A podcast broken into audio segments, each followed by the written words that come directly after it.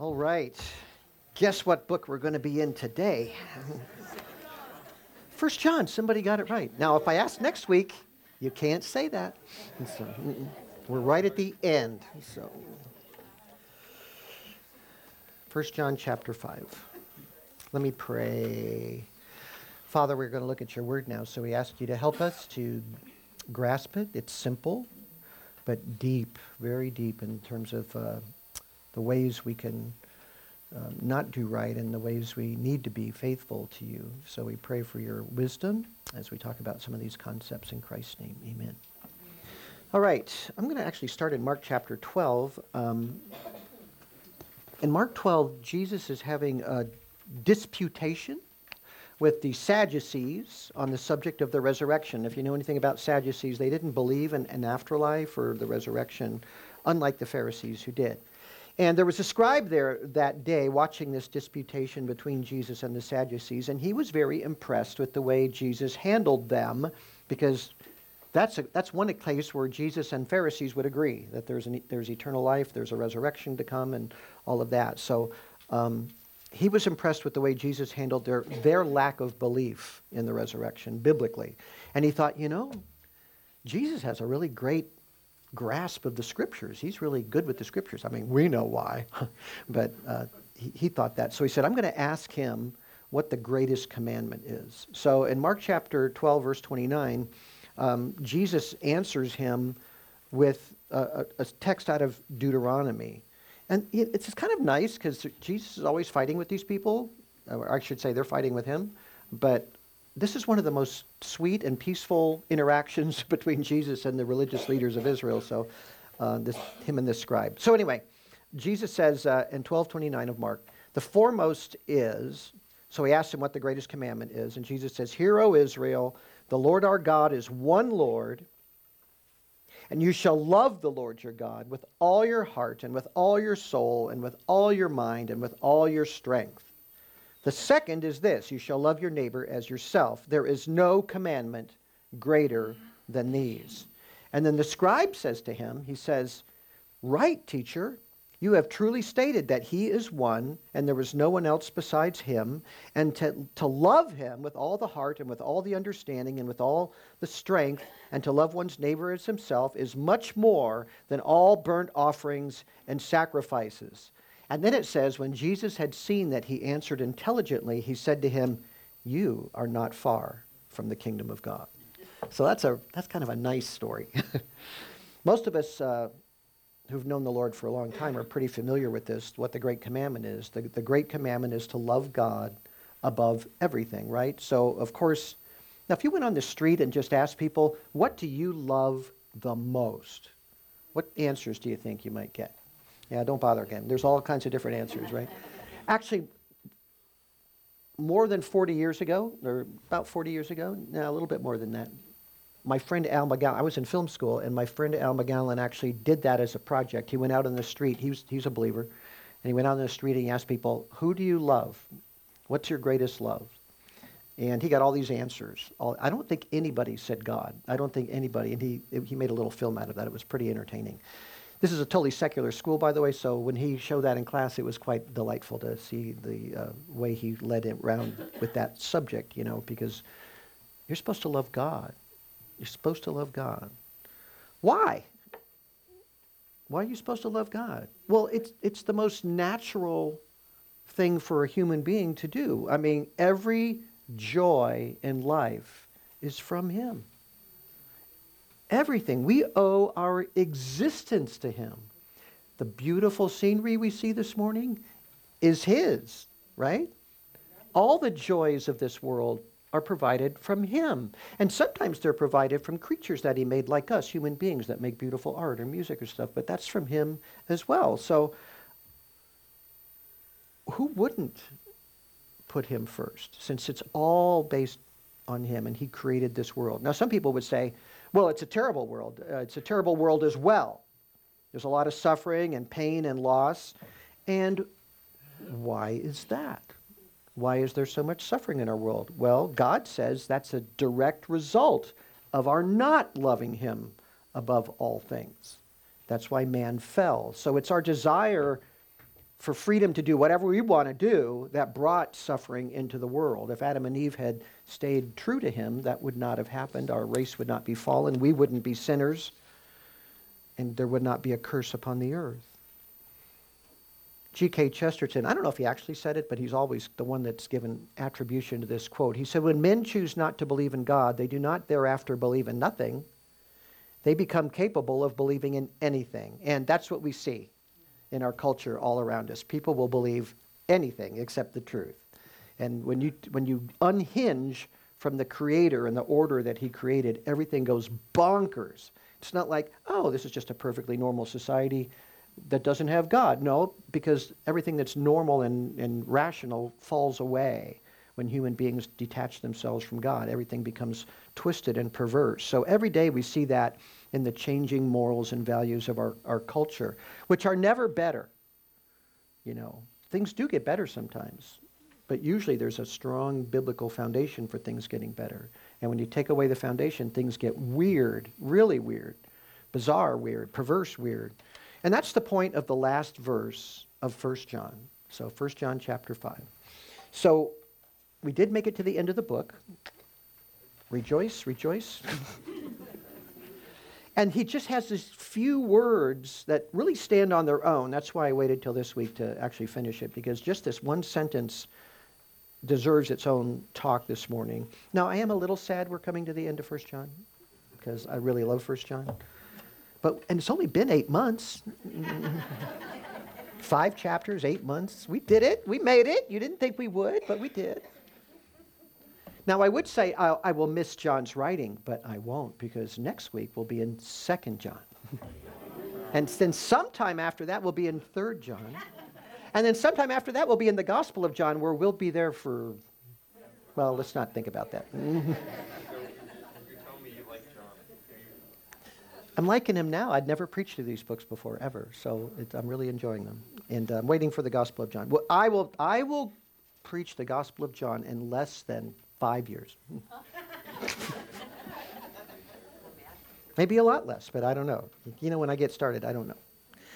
Anyway, I think you, I, hopefully, you'll be comfortable with his style because we've gone through this, and his style of writing is very much the same everywhere he goes. So, um, anyway, he ends the letter in a very unusual way. And one thing we should all realize about First John is, and I hope you've picked it up on it if you've been with us, the repetition he uses, both in style and in vocabulary certain words just keep showing up. You take a main word and it shows up many, many times, many, many sentences. He's gone through the same ideas several times in the book. The word love, just in five chapters, appears 26 times.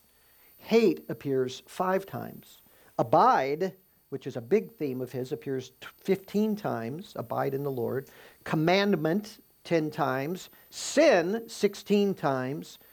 No, you know, we know, we know 36 times.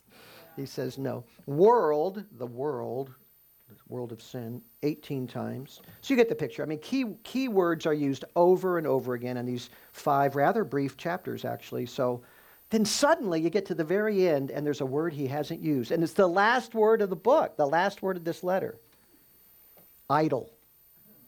Idol. How many times does idol appear in 1 John? Once, just one time. And it's the last word. So here's the last sentence Little children, guard yourselves from idols. That's it. Oh, I didn't mention little children. Seven times. Little children, seven times. but idol, one time. So now John is a very old man at this point. We've talked about before. He's the last apostle. He's watched over the churches of Asia Minor for decades and much beloved. And he's at an age now where everybody seems young. So um, I'm getting there. So he calls them little children. Little children. And then he just gives his little children this simple command guard yourselves from idols. Now, what is an idol? So we typically think of idols as statues of gods or temples or sacred objects that people give all kinds of powers to. So when I was in China, I got a chance to visit um, this Buddhist temple, which is now, it's not supposed to be a temple, it's supposed to be a, a, a site uh, a historical site because the communists obviously don't want people being religious, so it's not really a temple anymore. But you climb up this really amazing winding path and you get up to this beautiful temple, and in there, there's this great golden statue of Buddha in there. And, and it's very beautiful and interesting. And anyway, a, a very elderly lady got up to that whole place and she got on her knees and she's bowing, bowing to Buddha. That's what we usually think of um, with regard to idols. Now, the Bible has a lot to say about idols. And the Bible is, actually is pretty funny when it, I mean, actually amusing when it comes to idols. Uh, the Bible mocks idols. Like Psalm 115, I'm going to read part of that for you. Psalm 115, verse 3 Our God is in the heavens, He does whatever He pleases. That's the real God. And then it says, Their idols are silver and gold, the work of man's hands. They have mouths, but they cannot speak. They have eyes, but they cannot see. They have ears, but they cannot hear. They have noses, but they cannot smell. They have hands, but they cannot feel. They have feet, but they cannot walk. They cannot make a sound with their throat. Those who make them will become like them, everyone who trusts in them. In other words, idols are nothing. Idols are nothing. They have no spiritual weight whatsoever. Remember that. Remember Psalm 115 because how could an ancient Bronze Age people, these primitive people, this is the way modern atheists talk. You worship a Bronze Age God. No, I don't. I don't worship, worship a Bronze Age God. I worship the eternal God all of those pagans in every continent on the planet, in every country on the planet, except Israel, worshiped superstitiously man made gods. Every single place except that one place. That's significant. So when people talk about your Bronze Age religion, say, no, I don't have a Bronze Age religion. I, I worship the eternal God. Everybody else worship bronze, had a Bronze Age religion. They worship false gods, gods of their own making. Isaiah chapter 44 has a wonderful, lengthy, mocking passage. I'm going to read part of that too. Isaiah describes the process of how a, how a God is made. How do you make a God? Isaiah 44 14. Surely he cuts cedars for himself, cedar trees, and takes a cypress or an oak and raises it for himself among the trees of the forest. He plants a fir tree, and the rain makes it grow then it becomes something for the man to burn. So he takes one of them and warms himself. He also makes a fire to bake bread. He also makes a god and worships it. He makes it a graven image and falls down before it. Half of it he burns in the fire. Over this, he eats meat as he roasts a roast and is satisfied. Who had a fire going this uh, last day or two, right? Yeah, we did too. We don't do it very often, but we had it going yesterday. You can make a god out of the same stuff, you know, that you're putting in your fireplace. That's what he's saying. He also warms himself and says, Aha, I am warm. I have seen the fire. But the rest of it he makes into a god, his graven image. He falls down before it and worships. He also prays to it and says, Deliver me, for you are my God. So the firewood out there, you can burn it to make, make soup, you can burn it to keep warm, or you can make a God out of it and start praying to it. only in the entire world, only the Jews knew that that is really stupid, that that's silly, that there's nothing to it. How did they know? How did they know? It's a devastating description there. And remember, apart from God's people, nobody else doubted the reality of those idols and their power. Gods made out of human hands, worshiped by human beings. Only God's people saw through that. So, why does John leave his readers, because he's writing to churches, he's writing to Christians, why does he leave them with this particular final warning? Guard yourselves from idols. Probably most of the believers in those churches were raised sacrificing to idols, praying to them for good fortune as boy, there's a lot of literature from the ancient world and little notes that were written to the gods and things that they found archaeologists mainly people want healing and good fortune and successful business ventures and all that kind of stuff you know these all all that kind of stuff very typically superstitious kind of things or hoping the gods will bless them and all of that And, and I'm sure that out of all of those believers in Christ that came out of paganism, at times might lapse or think, well, maybe I ought to cover my bases and pray to so and so as well, or something like that. I can see that happening. Well, after all, the Old Testament presents a history of Israel that is absolutely loaded with idols and idol worship after God rescued them from Egypt, did all kinds of incredible miracles for them, planted them in a new land, blessed them abundantly, and then they turned to idols for hundreds and hundreds of years. I mean, massively turned to idols. So the covenant people took themselves out of the place of God's blessing by repeatedly and energetically pursuing idols. In fact, Ezekiel 2016 says their heart continually went after idols, talking about the history of Israel. They loved idols. They loved idols.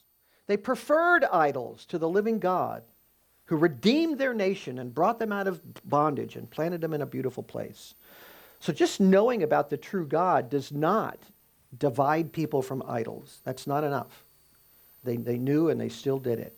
And that's why would they do that? Because human beings are fundamentally fallen, corrupt, enemies of God, away from God, anti God in their hearts. God calls it a heart of stone that they have with regard to Him.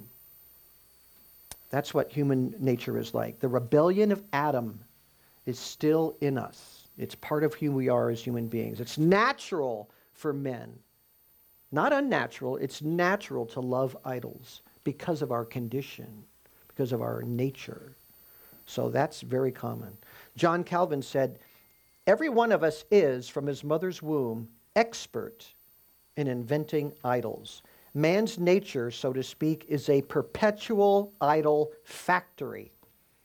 Now, if you know me and you've been around me a lot, sometimes you'll see me wearing a blue hoodie that has on the front of it some Latin words, fabricum idolorum, which is exactly what that means idol factory.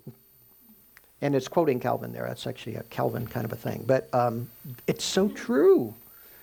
In fact, Laura and I were going square dancing one time, and I wore that, and I wasn't thinking about it, and people were looking at it, and, and I said, "What is that?" And I said, "Idol factory. The heart is an idol factory." And they, people kind of wigged out. But um, why are you wearing that?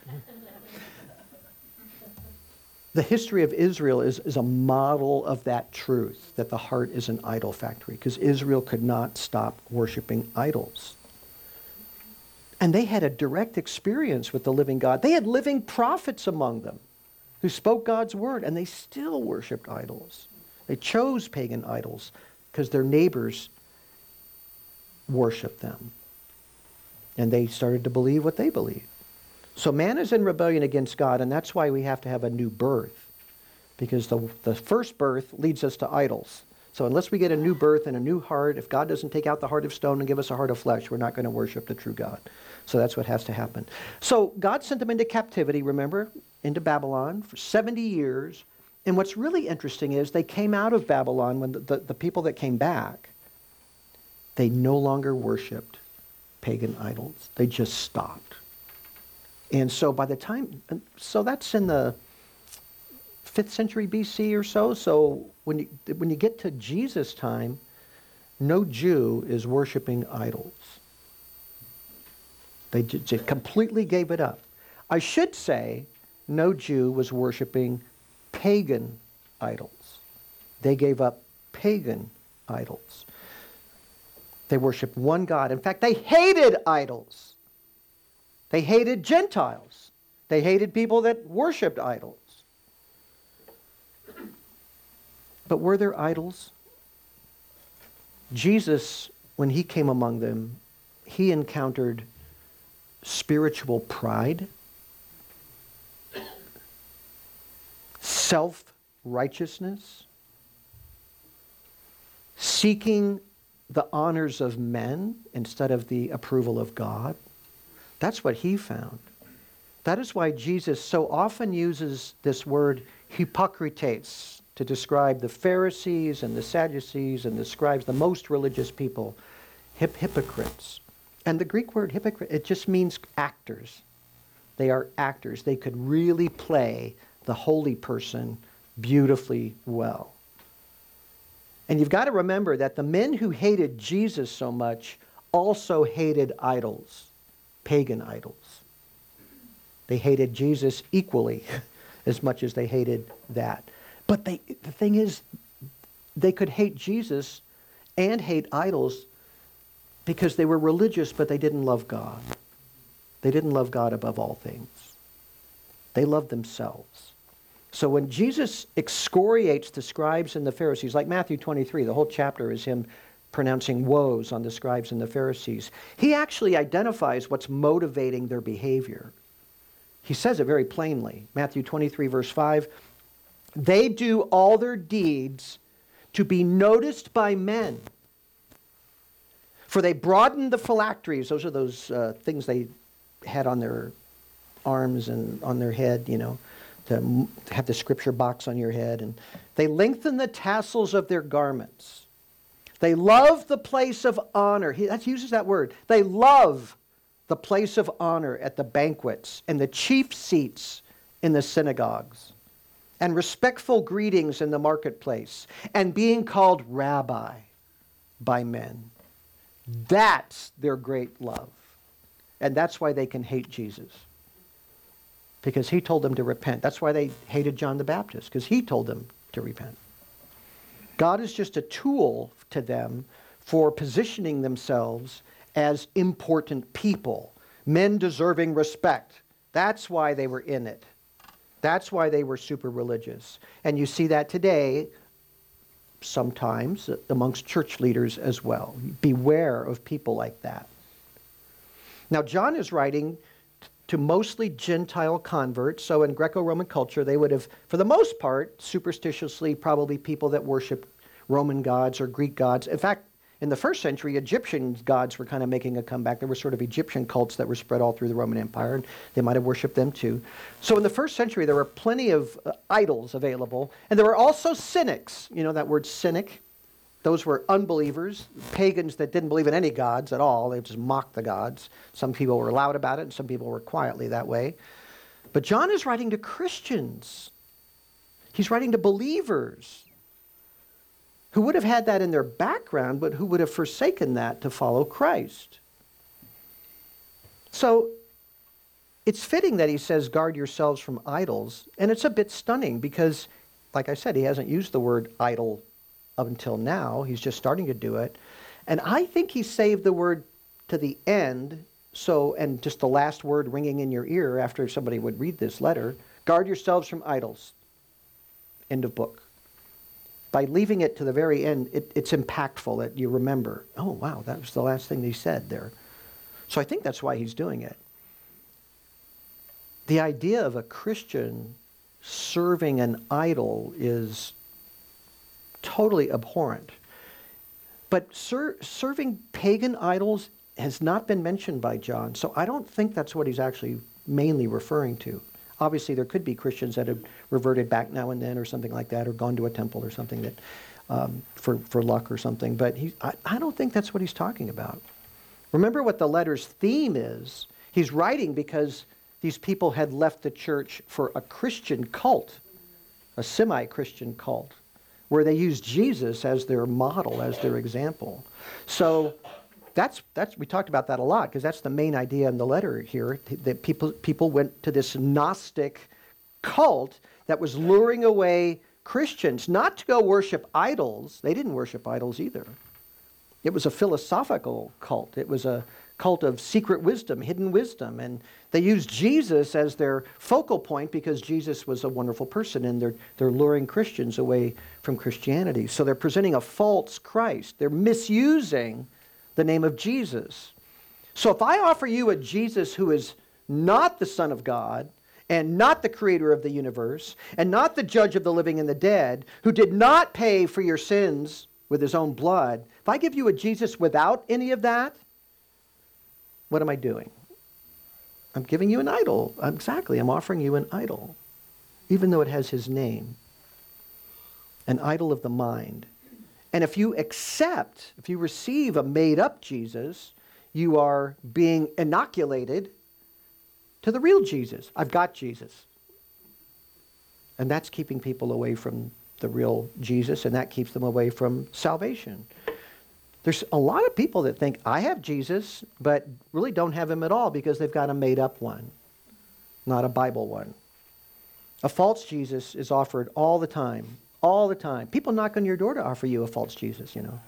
They'll even ride a bicycle over to your house.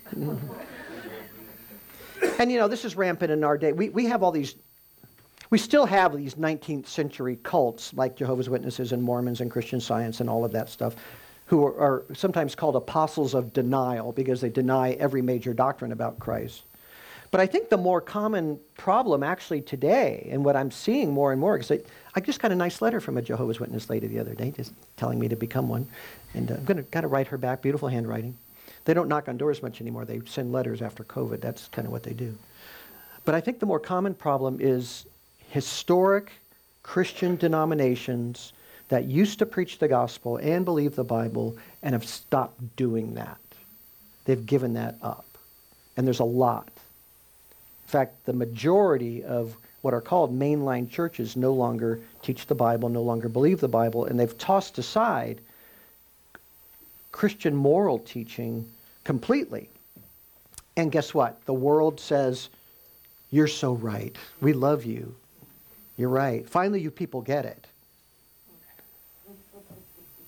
These churches have, have leaned into the idols of our age. So whatever the current thing is, they buy that and they baptize it and they put Jesus' name on it. They bow before it. They've taken Jesus' name and their historic place in culture as worshipers of the biblical Jesus and they've traded that in. They've traded in the faithfulness that used to represent those churches to bring people this new updated Jesus who's nothing like the real Jesus at all. There isn't anything more evil, I think, than misrepresenting who Jesus is to people. What could be greater, a greater evil than saying that Jesus is something different than who he is? That he's not a savior from sin. That, that's not even important. Let's not talk sin. Jesus was inclusive, he was accepting of everyone. Jesus loves you just the way you are, which isn't quite true. He actually, there's got to put some other words in there. Jesus loves you in spite of the way you are. And his plan is to change you into somebody who knows God and will live for God. That's his that's what Jesus that's how his love comes forth. When you tell people Jesus loves you just as you are, you don't have to change a blessed thing. That's lie. And that's misrepresenting the whole purpose for Jesus coming into the world.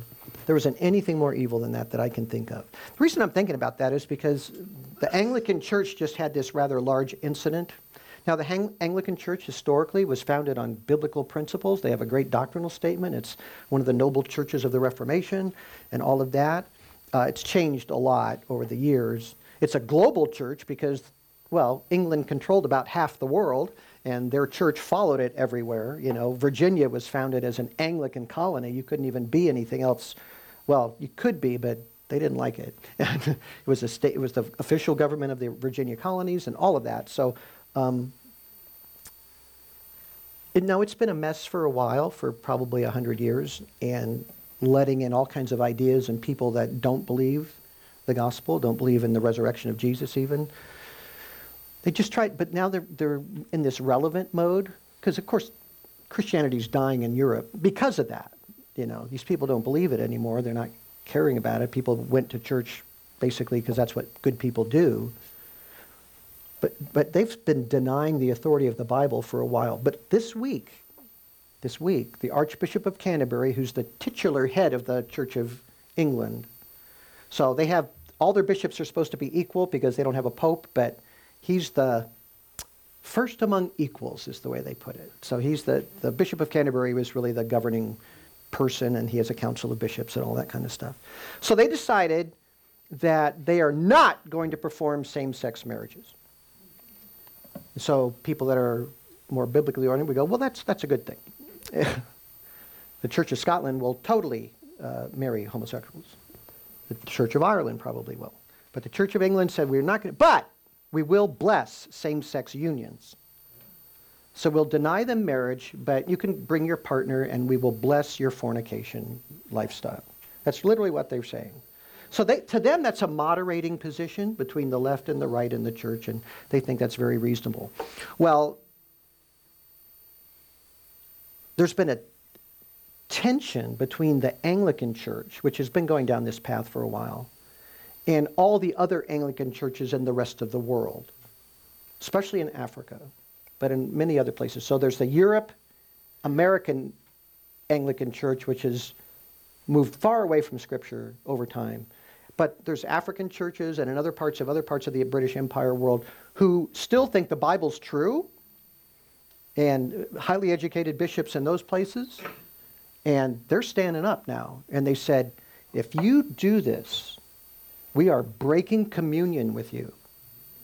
And the Anglican Church will no longer be one body. We will not acknowledge the Archbishop of Canterbury as the leader of our movement. That's a huge event that just happened. Something just like that happened in the Methodist Church this last year. So finally, the Methodists that believe the Bible broke away from the big Methodist Church that historically believed the Bible but stopped doing that.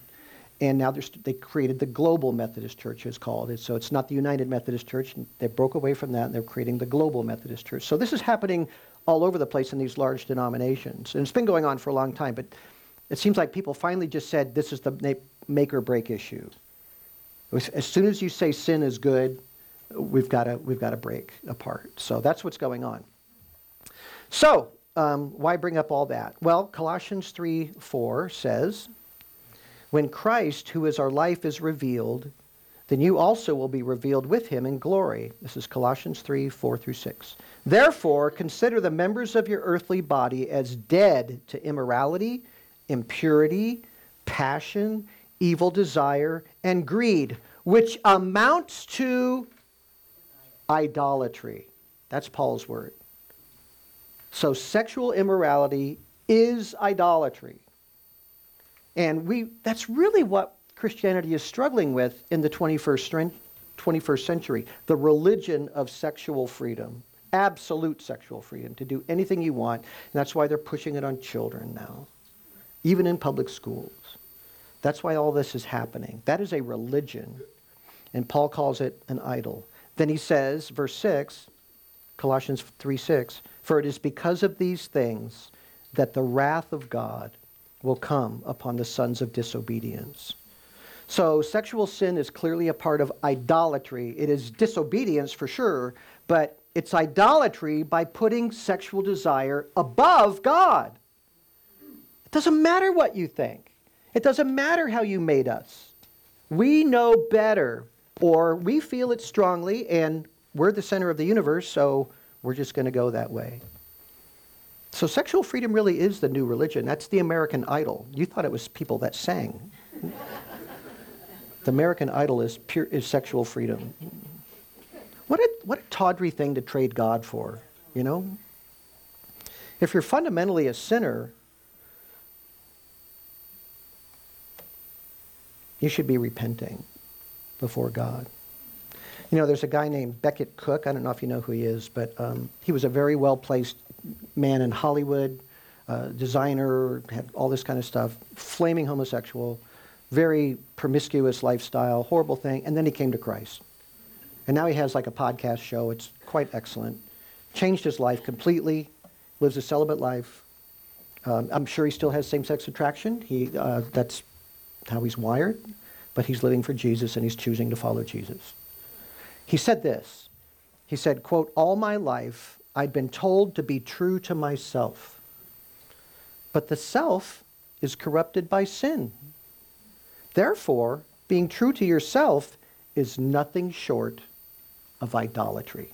Unquote. Exactly. Mr. Cook gets it exactly. If you're fundamentally a sinner, then being true to yourself is a pretty lousy idea. I've got to be true to my sinful self. No, no, that's not what Jesus came for. You weren't created to be true to yourself, you were created to be true to, yeah, good. God, that's right, your creator. It's sort of like the theme of every Disney movie in the last 30 or 40 years. Follow your heart. Follow your heart. You know what the Bible says about the human heart, right? John 17, 9. The heart is deceitful above all things and is desperately sick. Who can understand it? That's what the Bible says about your heart. And since that's true, probably it's a good idea for Christians to remind their heart that it has to answer to King Jesus. That's, that's actually where we're supposed to be lining our heart up with. That's why, actually, that's why God has to take a heart of stone out of you and give you a heart of flesh, because if you're following a stone heart, then you are, you don't care what God says about anything. But even a believer still has a sin nature.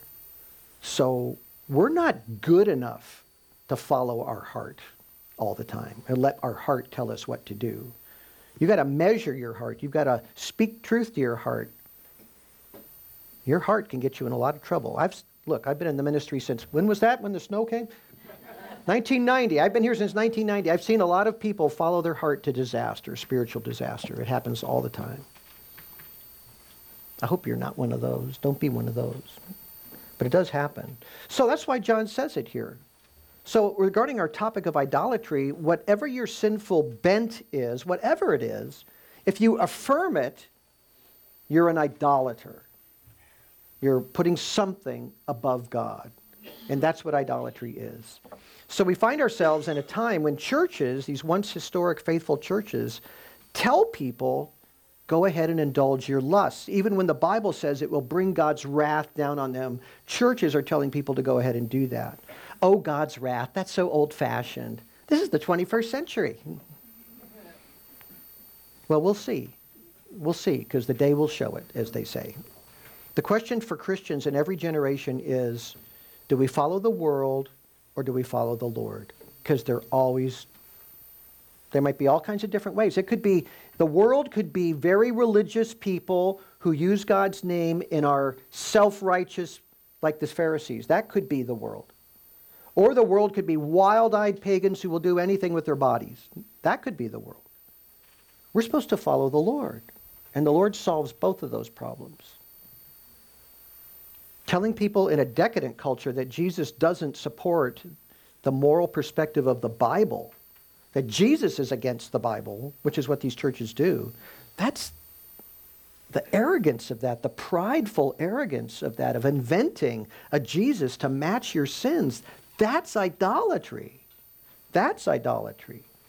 Making Jesus a buddy is idolatry, or, an, or a comfort dog, you know.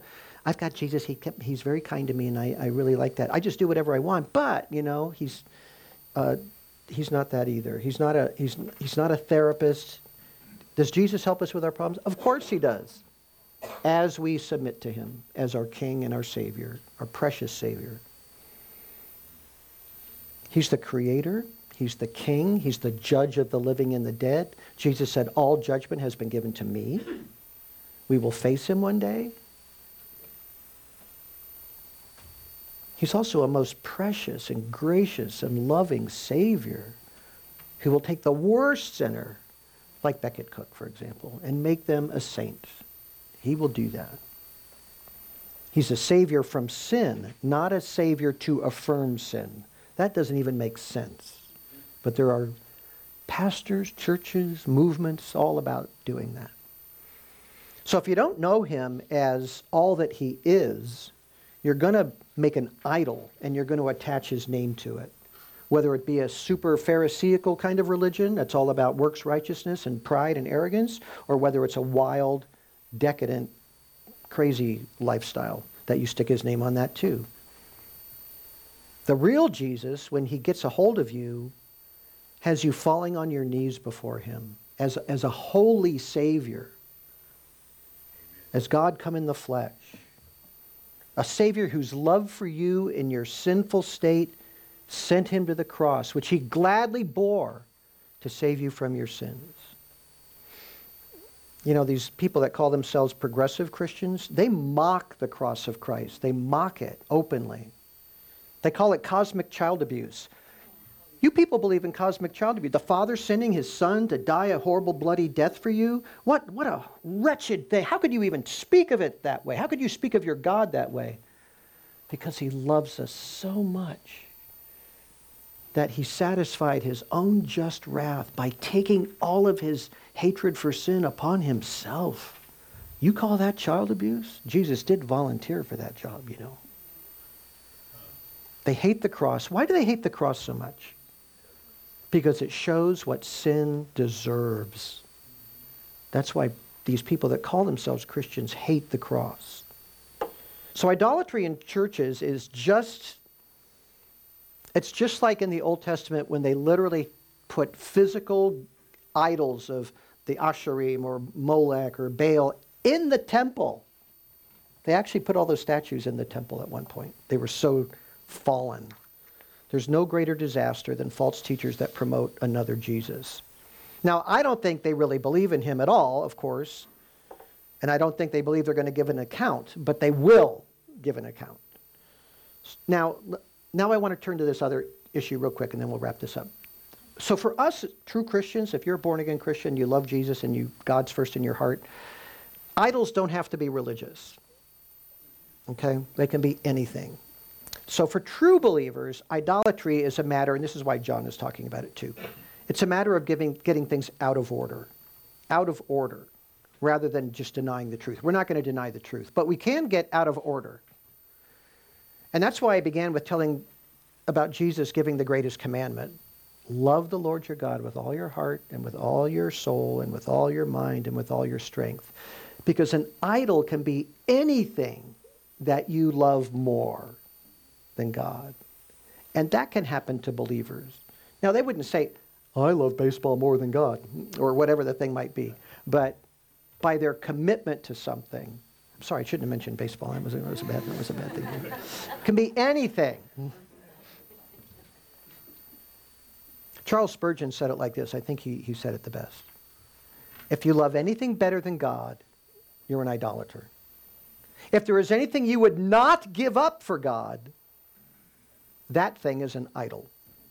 If there's anything that you seek with greater fervor than God, it's an idol. And then he says conversion means turning from every idol. I think he's totally right about that. God just has to have first place. Baseball's great, it just has to be here. And God has to be here. In our love, in our affections, God has to be first. Another 19th century preacher, J.C. Philpot, a great name, but I love him. I read him a lot. He says, It is true that golden calves are not now worshipped. At least the calf is not, if the gold be.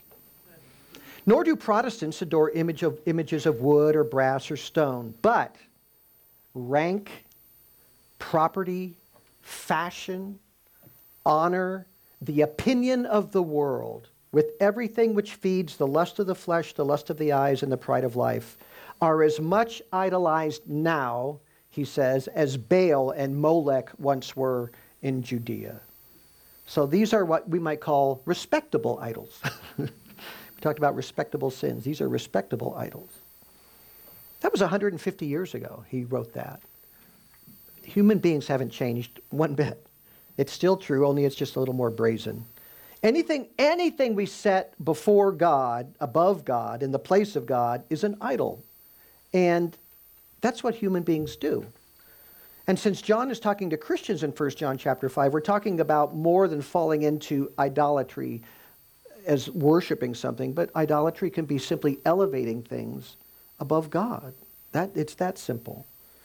And maybe we're unaware, but if we're unaware, we need to be aware. We need to make ourselves aware. Am I doing that? Am I putting something above God or in the place of God? So we're talking about affections, our love. What's our, where's, the, where's our greatest love going? If I love money more than God, it's going to show in how I live my life. It, it shows in everything I do. It, it's an idol. If I love sports more than God or any hobby or interest, if something else consumes me more than God, that's an idol. And that doesn't mean you can't have hobbies or build a successful business through a lot of hard work or play sports or delight in nature or it doesn't mean you can't do those things. It does mean that God comes first in whatever the, your endeavors are in life. In your heart, in your life. One more 19th century preacher, James John Angell James, he says, through the deceitfulness of the heart, we are very apt to be imposed upon by the pure and lawful objects, which, in some cases, are thus idolized. Lawful, I mean, in themselves, and sinful only in the excessive degree in which they are regarded. You see what he's saying? These are good things, there's nothing wrong with these things, but the degree of devotion to them, if it takes away from God, is at that it becomes sinful. As professors of true religion, you do not and cannot love and worship sin. The children of this world may do this and exalt their vices into gods, but many of your idols are virtues and objects in themselves quite innocent. You may and ought to love your relatives. You may and ought to value your business, home, ministers, the ordinances of religion. These things become sinful only when loved more than God. Here lies the difficulty to keep them in due subordination to God. I thought it was so amusing that he said, Your ministers. Some people really do love their ministers more than God. That's what they're devoted to. That's wrong. So you see what he's saying? A Christian has to be aware that human nature has a tendency, and we still have it, to put God farther down on the list of priorities than other things. That's our, that's our nature, and we have to fight that. We have to be aware of that, taking us over, becoming an idol. It's so easy to do that because the heart is deceitful. So ministers can be idols, politicians can be idols, political parties can be idols, hobbies can be idols, sports can be idols, entertainers can be idols. In fact, we call them idols. the question is am, am I giving God his due? Am I serving him above all other interests, all other things? Am I honoring him above all things? That's the question. So a Christian exists to serve the Lord, and there are many ways of doing that, a lot of different ways. It might look very different for different people. Be careful not to judge other people too harshly because they do it differently than you. But all of us should be putting God first and serving Him in whatever way God has for us to do that. It is still true that a godly life will reflect the centrality of Jesus in our hearts and in our lives. That's always true. How you do that might look different from somebody else. But it's important to, to take stock. So, going back to Spurgeon, let me just cl- cl- eh, close with his questions. Is anything better than God to you? Is there anything that you would not give up for God? Is there anything that you seek with greater fervor than honoring God? If you can say yes to any of those questions, repent. repent. That's where your work has to be done. It's pretty simple, actually. That's where the work has to be. We all have our issues. So put things in the right order. Make sure your love, the highest love you have, is for God because He deserves it. It's only right. Serve the Lord. Okay, let's pray. Our great Lord and Savior, how, how easy it is to exalt what we see over what we know and believe in our hearts. We are moved to idolatry sometimes. Do whatever you will to help us to stay focused on you, to love you with all that we have. We know when we do that, all else will be sorted out properly. So every day, Father, we ask you to show us the narrow path of faith in Christ, in whose name we pray. Amen. All right. Next week, 2nd John.